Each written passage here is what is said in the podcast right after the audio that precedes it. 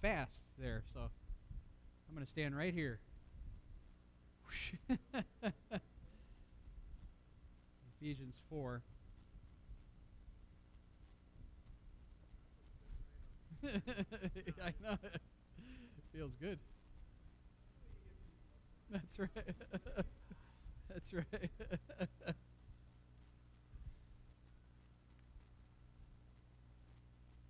Need some water or something, we brought some up and some people got some. Anybody else need one? Want some water? Okay. Look at Ephesians 4, please. Um, again, every night until Christmas, uh, we're going to be coming to Ephesians 4, 5, and 6 and examining what it means to walk worthy. That's how Ephesians 4 begins. You transition from the doctrine to the application.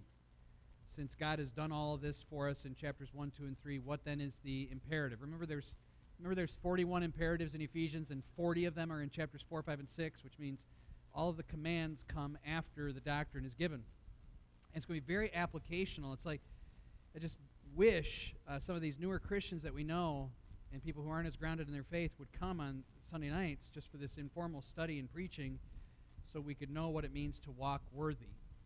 Um, remember that there's five major sections of walking. We went through these last time, but it was two weeks ago, so let me just quick look at them again. And they're and they all are uh, the transition key word is walk and therefore. There's those two words. Uh, so Ephesians 4 1 to 16, and you might even write this right in your Bible because it, it really sometimes the headings in the Bible aren't exactly right or the breakdowns aren't aren't according to the theme. But verses 1 to 16 of chapter 4 is walking in unity. Uh, verses 17 to 32 is walking in holiness. Uh, 5 1 to 7, walk in love. 5 9 to 14, and I gave you these before, that's why I'm going fast, is walk in light. Then 5 15 to 6 9 is walking in wisdom.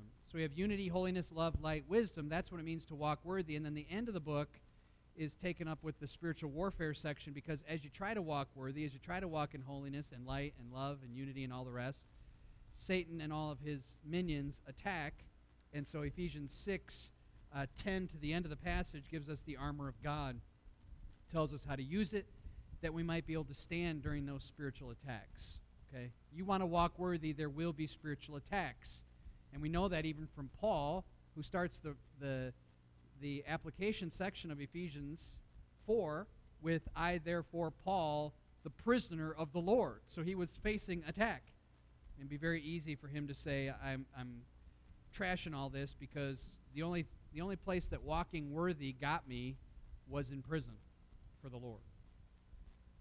Remember, we said last time that there were these opening thoughts. So when we talk about uh, unity, and that's the section we're in, verses 1 to 16. This is our second week on unity. Hopefully, next week we'll finish the unity section.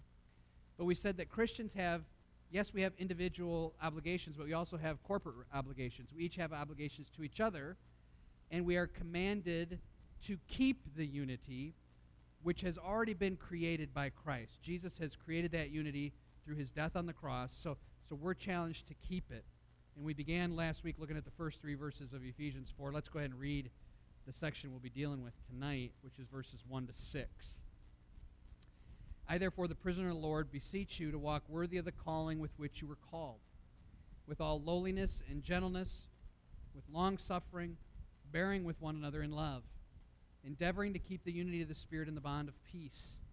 There is one body and one Spirit, just as you were called in one hope of your calling one Lord, one faith, one baptism, one God and Father of all who is above all and through all and in you all. The threats to unity are listed in verses 1 to 3, and then the basis for unity is listed in 4 to 6. So we looked at the threats to unity last time. Remember, the, the, it tell, there's four different imperatives there with how we're to walk in unity. Let's, let's quickly list them. They, they're real simple there in verses 1 to 3. We went over these last time. What are the four imperatives? As, as we interact with each other and we have these obligations to each other, there are attitudes that are imperative that we exercise. Imper- what is number one? Or lowliness, right? A lowliness. The idea that we esteem ourselves rightly and we esteem others as better than ourselves. The threat then to unity is not lowliness or humility. The threat would be pride. You, I'm better than you. I deserve more than you. Um, why is the pastor giving attention to you and not to me? Why am I not the one chosen for that uh, teaching ministry? Why did I not uh, get that prominent position in the church? Why am I not being recognized for my work? Why, am, why is my question in Derek's Sunday school class always wrong? I know that you've mentioned that to me several times. but there's this pride issue, right? There's this issue like we feel like we're better, and that's a threat to unity. Because the minute we start to feel that way, think about it. Let's joke about this because it's a good joke. Derek's always, you feel, well, my question, my answers are never good enough. So that puts a wedge, right, between you, and then you go to Rick. Well, he doesn't like any, and now all of a sudden, look what's happened to unity. You see, because of pride, and so that's a threat. We walk in lowliness. You guys okay? You want to shake hands and make up? Okay, it's just, it's a, it's a yeah, but but you see how, and and we joke about that, but that could an issue like that in any church could become a real quick problem. Um, when, whenever, whenever they take my baby from the nursery, they thank that one nursery worker. They never thank me. See, there could be all those different types of attitudes could arise. So pride is a threat, so we must walk with lowliness to each other. That's your obligation to treat each other that way. Second one is gentleness. And we said the threat was anger, right? It's it, it, we, we, we act with kindness and gentleness to each other. We said that our um, our attitude should be like that of a trained dog that always is angry at our enemies but always receives our friends. So it's not wrong to be angry, even within the church, but it's wrong to be angry for the wrong reasons. We're just quickly going through these because we already talked about them. number three, long suffering. We have we have the idea that we can bear up when we're provoked. When, we're, when other people rub us the wrong way, we bear with them for a long time. We don't quickly uh, get angry. I mean, this is this is the key to any marriage. Agreed. I mean, there you're living with a person. There's going to be friction from time to time as two sinful people are living together, and there, there's this idea of long suffering. That has to happen in a church too. How many how many times? I mean, this is sad to say. Um, I mean, you would hope in, in a church like ours, in 30 years, as long as we're all still living, we'll all still be coming. But but there will be people that come and people that leave because they just can't stand each other. And the unity of the church is, is fractured. And the last one is similar to that, bearing with each other in love. So it's not just putting up with each other, but it's doing so in a loving way. Okay? And there are going to be annoyances and even harmful attitudes that come against us because we're interacting with sinful people. We're all sinful people. And so we have to bear with each other in love. Now, those are those are imperatives for unity and they're all rooted in something. In other words, there's a, there's a basis for this, and it's not just unity for the sake of can't we all just get along. The unity is based in really the unity of God, the tri-unity of God, and the unity of our faith, and the unity uh, of the way we access God together. And there's a seven-fold, uh, almost like a what some people think is an old Christian hymn. It may or may not be. We won't say one way or the other that starts in verses 4 to 6, and there's, there's seven ones mentioned. And so what we want to talk about tonight is primarily the first one. We're going to talk about all seven, but I want to primarily look at the first one and then just race through the last six in the, in the time that we have tonight. Okay? So let's, let's quick list the seven ones that are mentioned. Go ahead. One body, one spirit, one hope of your calling, one Lord, one faith, one baptism, and then one God. It's a sevenfold uh, acclamation, but it's really fourfold. How come? It's sevenfold, but it's really fourfold. Why? Yeah. You got the three in one Trinity mentioned, right? The Father, Spirit, and Son are all mentioned. And so they they almost count as one, but they're split up for the sake of uh, the, their diversity as well. So, why do we, the, the imperative at, in verse number three is for all of us, it's not just for the pastor, okay, endeavoring to keep the spirit of unity in the bond of peace. It's not just for the pastor to do. Like someone coming up, hey, pastor, did you hear these two are getting after each other? You better go break that up. No, that's everyone's energies and efforts must be given over to preserving the unity that Christ has created. So, why do we do this? Because this unity characterizes the triune God. Our unity reflects His unity and the unity of our faith. Okay? So, again, the majority of the time on the first one, one body, and then we'll boom, boom, boom, boom, boom, right through the last six. One body. Okay, one body. This is talking about, of course, the church universal. We've mentioned this before, but just to, just to make sure we all have it, when I say capital C church and little c church, what am I talking about? What is the difference? Who can help?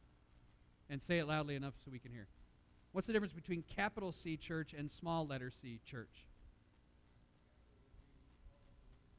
Okay, and we, we call that the universal church, we call that the invisible church.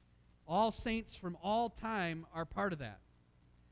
Allie goes to Cuba and meets some people who are part of the capital C church.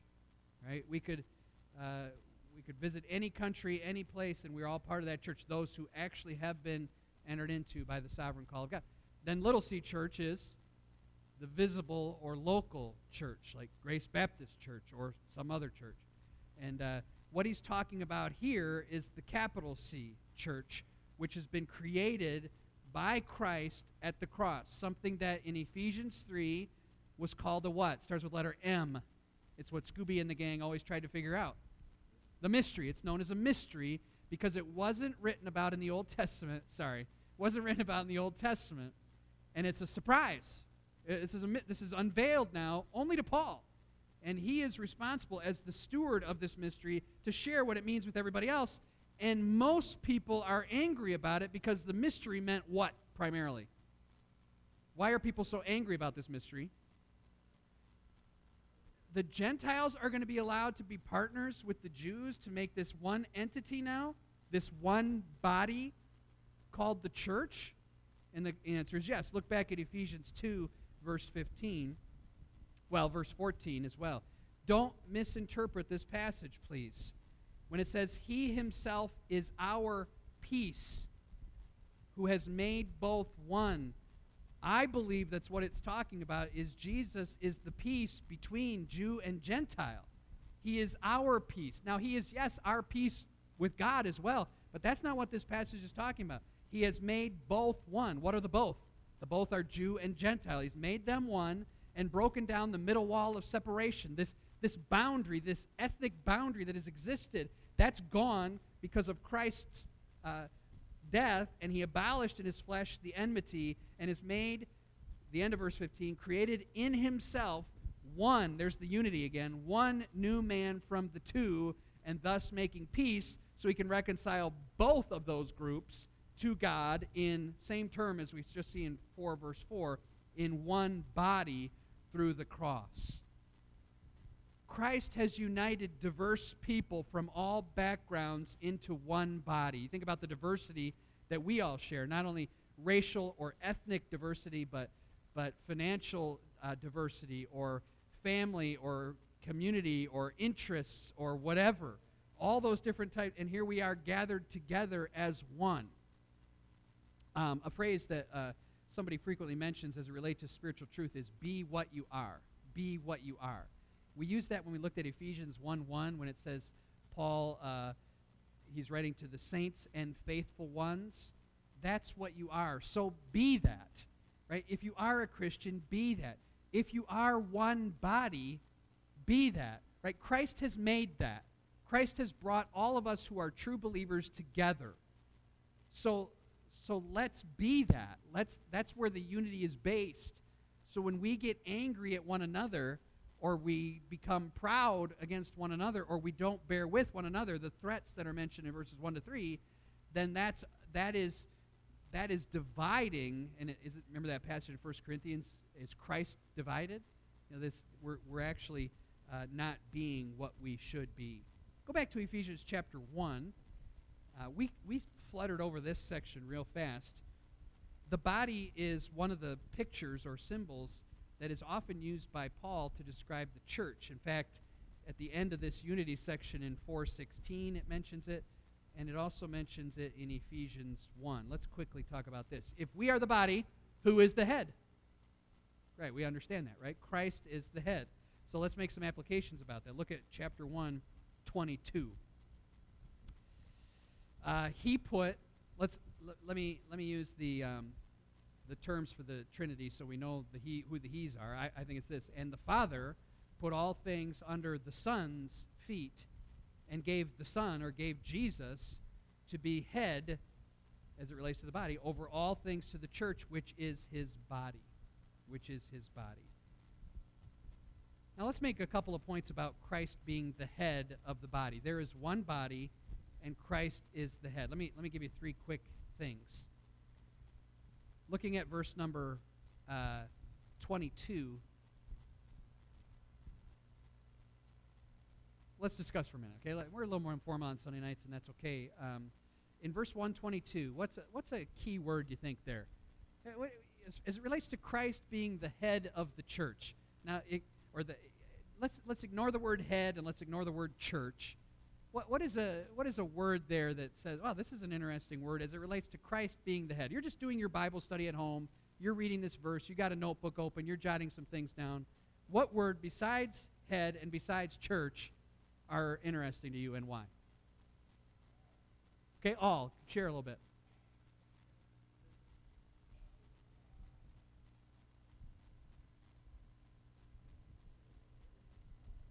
Okay. He's head over all things to the church. To the church. And in the in the passage in chapter 4 as well, it says God is the father of all, above all, through all, and in you all. We're going to have to define what that means. Is God really the father of all? Or is it speaking just of the father of the, of the people of the church? We'll express that in a minute. Yeah, head over all things. Good. Okay, put.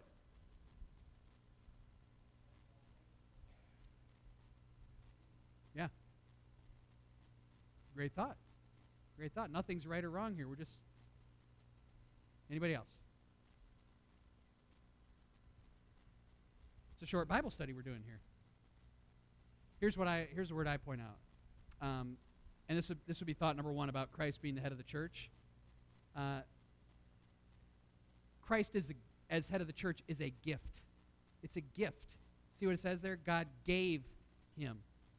God gave him to be head over all things. Isn't that interesting? We have this phenomenal section of Scripture that we've looked at before. And Christ is exalted above all things, as Dave pointed out. And then we quickly go over this thought that God gave Christ the position, and he gave him to the church. See that? He gave him to be head over all things to the church. The phrase really could be, could be stated, and him he gave as a gift. Christ, as our head, is God's gift to us as a church. What is a body without a head? It's going to be another point later, right? It, nothing. But it's a gift to us. And you go back to the Ephesians 4 or 5 passage where you say one Lord. That's a very similar term to one head. What if the gift had not been given? What if the body had no head? We'd be wandering around. Who would, who would, be, who would we be attaching ourselves to? We'd be looking for a head. Where would we find that? Well, totally understand. In the hypothetical, there is no church without Christ, right? I mean, that's you're exactly right. There is no church without Christ. There is no body without Christ. But I'm saying, let, let's imagine there are groups of people who don't acknowledge Christ as the head and maybe even call themselves a church, quote, a church, or a group, or a congregation. What becomes their head? Absolutely. The latest uh, teacher of the day, the most popular new book that's come out, right? That becomes their new attachment, and they're and they're they're wafting to and fro underneath that false doctrine. Oh, I, you're just scratching your mustache there. We heard about that. Earlier. But Christ is the gift. It's an advantage to us. It's a blessing to us that He has been given to us. Second, okay, so Christ is the gift of the church. And here's what here's here's another thought. If the head had no body, or excuse me, if the body had no head, the body has no what? Not life. So it's the second thing. So Christ is the gift, and Christ is the giver of life. Okay? This is why and I don't mean to be trite or I, I probably shouldn't even say this because it'll sound trite. This is why terrorists don't have people kneel down on the beach and chop off their hands or chop off their arms. Right? You can live without those. They chop off the head. You can't live without that. Right? So that's the idea. Without without the head, the body has no life. And you were already jumping to that thought. Um, the minute the head is severed from the body, life is over. Okay? And it's an image for us of the life giving power that Christ sustains the church with. Fact, the body, this one body, is energized by Christ's presence in us. And that even talks about that in verse uh, 23 when it says, He fills all. Okay? Another interesting thought of this is okay, I'm used to, uh, for 20 years, speaking to youth, so I think of strange illustrations the minute I'm teaching. So th- this is strange. But when I start doing this, I mean, why am I doing this? What, what is telling me to do this? Right, my, my head is operating. So, so we can say, my, the actions of my body are reflections of my head. And in the same way, the actions of the church reflect upon Christ. They, they, are, they are expressed. The, the, the, whole, the whole series that we're going through here is the glory of Christ in the life of the church. The way the church acts reflects Christ. The church is the expression of Christ in the world. Now, think about why this is important to unity. Can you imagine how disunity mars the expression of Christ to the world? How often do you hear people talking about the church and, and not wanting to be a part of a church because, you know, if I go there, that's, that's the worst place to go. People hate each other at the church. And it's an expression, it, it's a wrong expression of Christ. But the way Jesus has chosen to express himself to the world is through the church. And that's like a whoa statement. Third, Christ is a gift, he's the giver of life, and he's also the governor. The governor of the church. That's what head means. Matt mentioned earlier, he was put under. That's a military term. To be put in subjection. Uh, that the one who you've been put under subjection has absolute dominion over you. Christ has been raised to the right hand of God. He is sovereign over all. And the church, look at look at we're still in Ephesians, but go to chapter 5. Go to chapter 5. This is a this is another way of saying this same principle. As the, this is something we'll get into when we're talking about husbands and wives later, but just as the church is subject to Christ. Christ is our leader, Christ is our master. The word, the word means to um, arrange troops under a military leader. When you guys were in the, who, who was the big general when you were in the service? Do you remember? Admiral. Who was it? Admiral Zumwalt? Sounds like a Star Trek character. So, did Admiral Zumwalt ever come onto the base? You, you wouldn't meet him. But imagine, imagine uh, MacArthur visiting the troops, or Patton coming to visit the troops, or Zumwalt doesn't really fit that same mold. But these, these major military leaders, you know, there's subjection to those men. Christ is the governing influence of the church, and we must, as a church, render obedience to our head, James 4 8. Luke 10, verse 17, some other passages. He controls and he guides. With Christ as our head, the church is the body. You've heard that phrase often, especially in 1 Corinthians 12, when it talks about the eyes and the ears and the different parts of the body. Um, here it says in Ephesians 1 again uh, that the body is the fullness of Christ. Um, in that we are pervaded by his presence, we are energized by his life, we are filled with his gifts. There is one body. This is it. Go back to Ephesians 4. Now just race through the last because we have just a few moments left.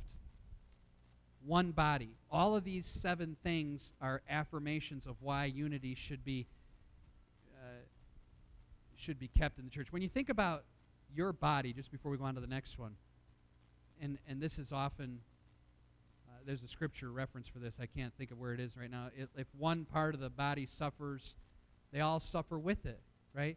Isn't it funny if you stub your toe, the whole the whole body feels that. You you don't go about mutilating certain parts of your body because you care for your body.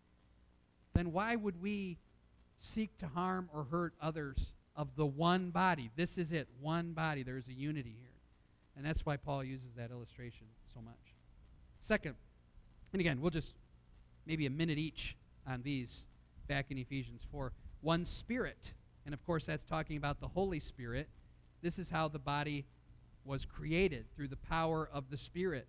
The Spirit is what energized Christ, raised him from the dead, and the body is also, the church, is where the Spirit dwells. It's interesting to follow, uh, this would be a great study for you, the glory of God throughout uh, the Bible. Where does the glory of God appear throughout the Bible? Can you think back to places in the Old Testament where it appeared? Two major places where it appeared in the Old Testament. The, the glory of God in the tabernacle where it rested above the mercy seat, even before that. Yeah, the pillar of cloud and pillar of fire. The glory of God resided with the people. Then it resided uh, in the tabernacle. Then it resided where? Now we're in New Testament. John 1. It resided in the Lord Himself. We beheld His glory, the glory of the only God and Father. His presence was on the earth, the incarnation. He walked with men. Where's the glory of God now? The glory of God in the life of the church. That's our whole series. It resides in us. The Spirit is the the Spirit indwells each believer. This therefore the Spirit indwells this one body, this church. When you think church, you have to stop thinking building and start thinking the called out people of God. When you think about one Spirit, we've been called by one Spirit, we are indwelled by one Spirit, we are sealed by one Spirit. We are led by one Spirit. We all have that same Spirit. It motivates us for unity. Third, I wish I could talk about it more. One hope. One hope of your calling. The word of in the Greek can be used in different ways. And what I think it means here is it's an of of source. In other words, it would read, one hope which is sourced in your calling or which originates in your calling.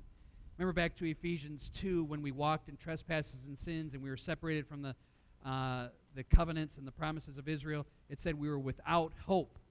We were without, without God's call, we are without hope.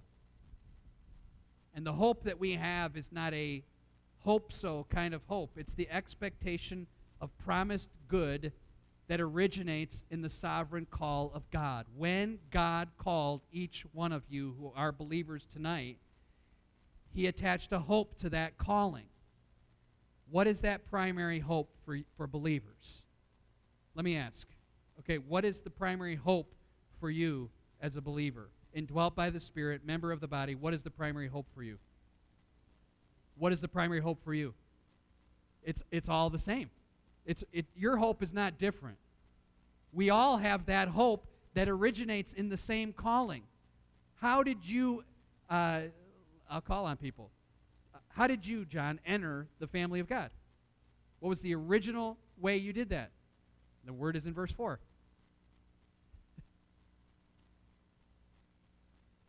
It's you were called. Matt, how were you? You were called.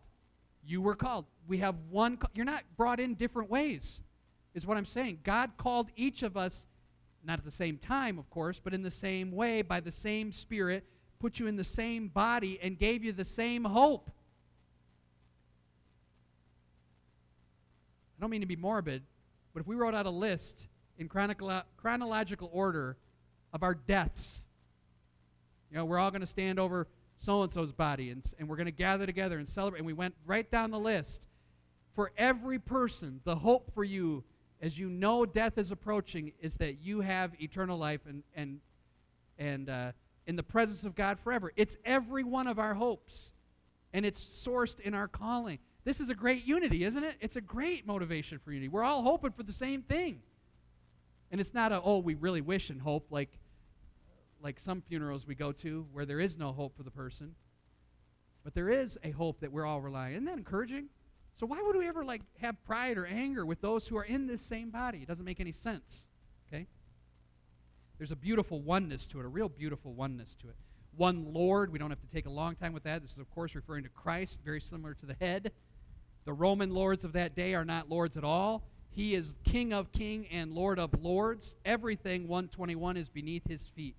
One faith. There's two options to this. I'm going to tell you which option I think it is, and I disagree with some others. Some people think when we say one faith, it means, well, we all agree to the same doctrines, that it's one body of faith, right? Um, I don't think that's necessarily true in the context here. I think it means we all entered into the family of God through the same faith, one faith. There's, there's, a, there's a way to enter into the body.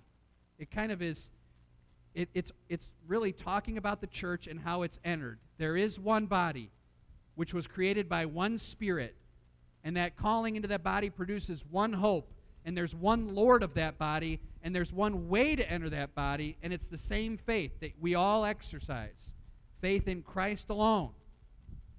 500th anniversary of the Reformation coming up, October 31st. 500 years since Martin Luther nailed the 95 Theses on the door of Wittenberg Castle.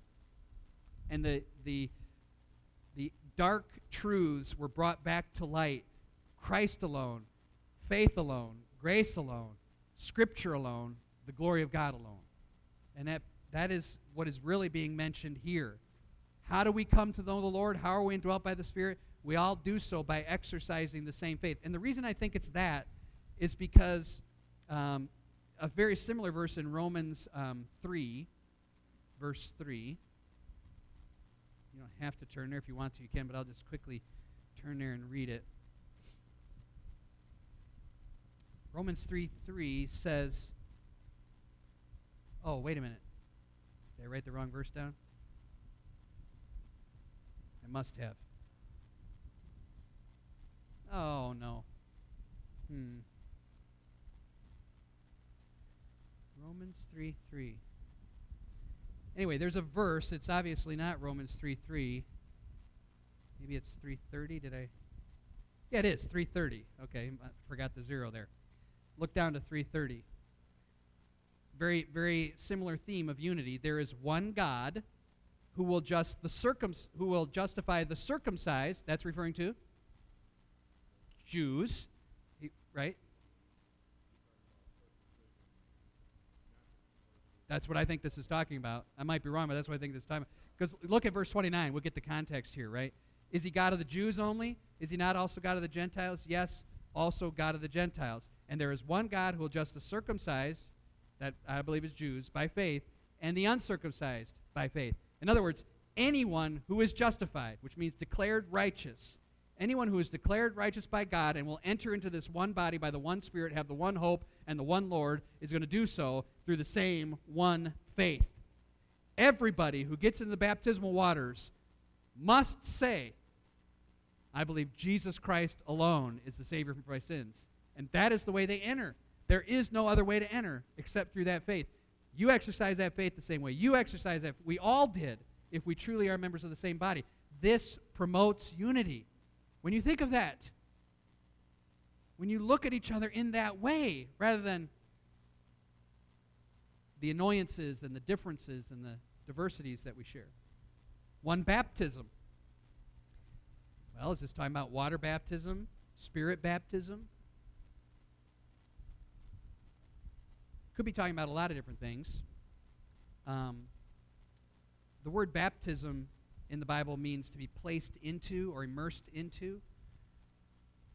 I think what is being talked about is the union that comes with Christ, that we are all placed into Christ. And if you're in Romans, well, maybe you jump back to Ephesians, but if you're still in Romans 3, Romans 6, verses 2 to 4, discuss this a little bit. Uh, what shall we say then? Shall we continue in sin that grace may abound? Certainly not. How that we who died to sin live any longer than it? Do you not know that as many of us were baptized into Christ We're baptized into his death. Water baptism is simply an outward expression of a spiritual baptism that has already taken place. The baptism of the Spirit is not something that you wait for and somehow you get to the point where you're spiritually mature enough to experience some weird feeling. I've been baptized in the Spirit. Baptism of the Spirit is a is a spiritual occurrence that happens once at the moment of your conversion. It means the Spirit takes you as an unregenerate human and places you into this one body. Now, it could be talking about water baptism too, in the, in the sense that it reflects spiritual baptism. But we are all baptized that same way, spiritually, by the Spirit. We are all placed under the same Lord, exercising the same faith, placed by the same Spirit into the same body. Boy, this unity just is very intertwined. It's like a knot that you can't untie. Go ahead.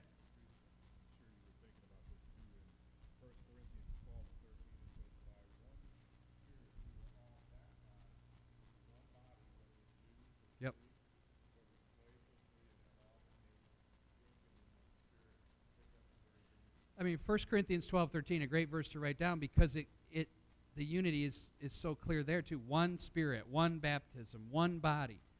There is, in other words, let's say this divisions in the church are an offense to God and do not reflect what Christ created the church to be. And if you are one who is sowing discord among the brethren, or creating disunity through pride or anger or impatience or lack of love, then you are harming the body of Christ. Yeah, 1 Corinthians 12, 13. Another verse, I had that verse written here. You jumped ahead of me a little bit. Galatians 3, 26 to 28 as well. For as many of you were baptized into Christ, have put on Christ. There is neither Jew, Greek, slave, free, male, female, all are one in Christ.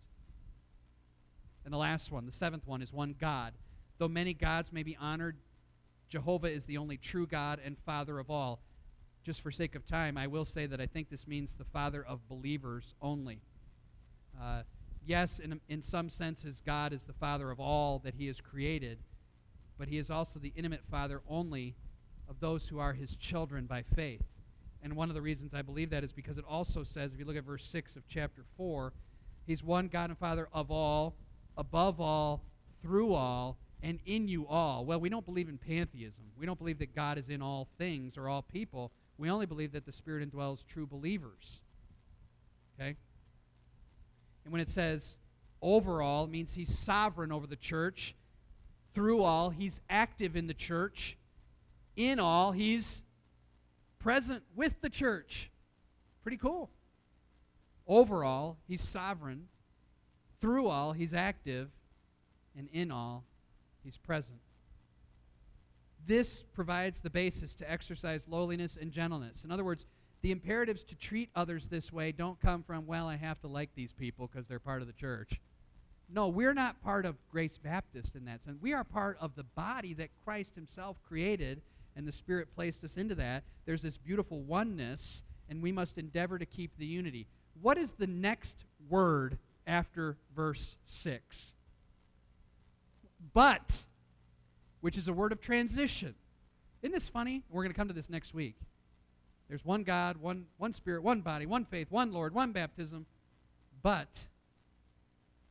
he's going to go on to talk about the diversity in the church and how the beauty of the church is the diversity with unity and each having spiritual gifts and how this builds up the church to unity of the faith. It's going to be a, a beautiful study next week, verses 7 to 16, and we'll talk about that at that time.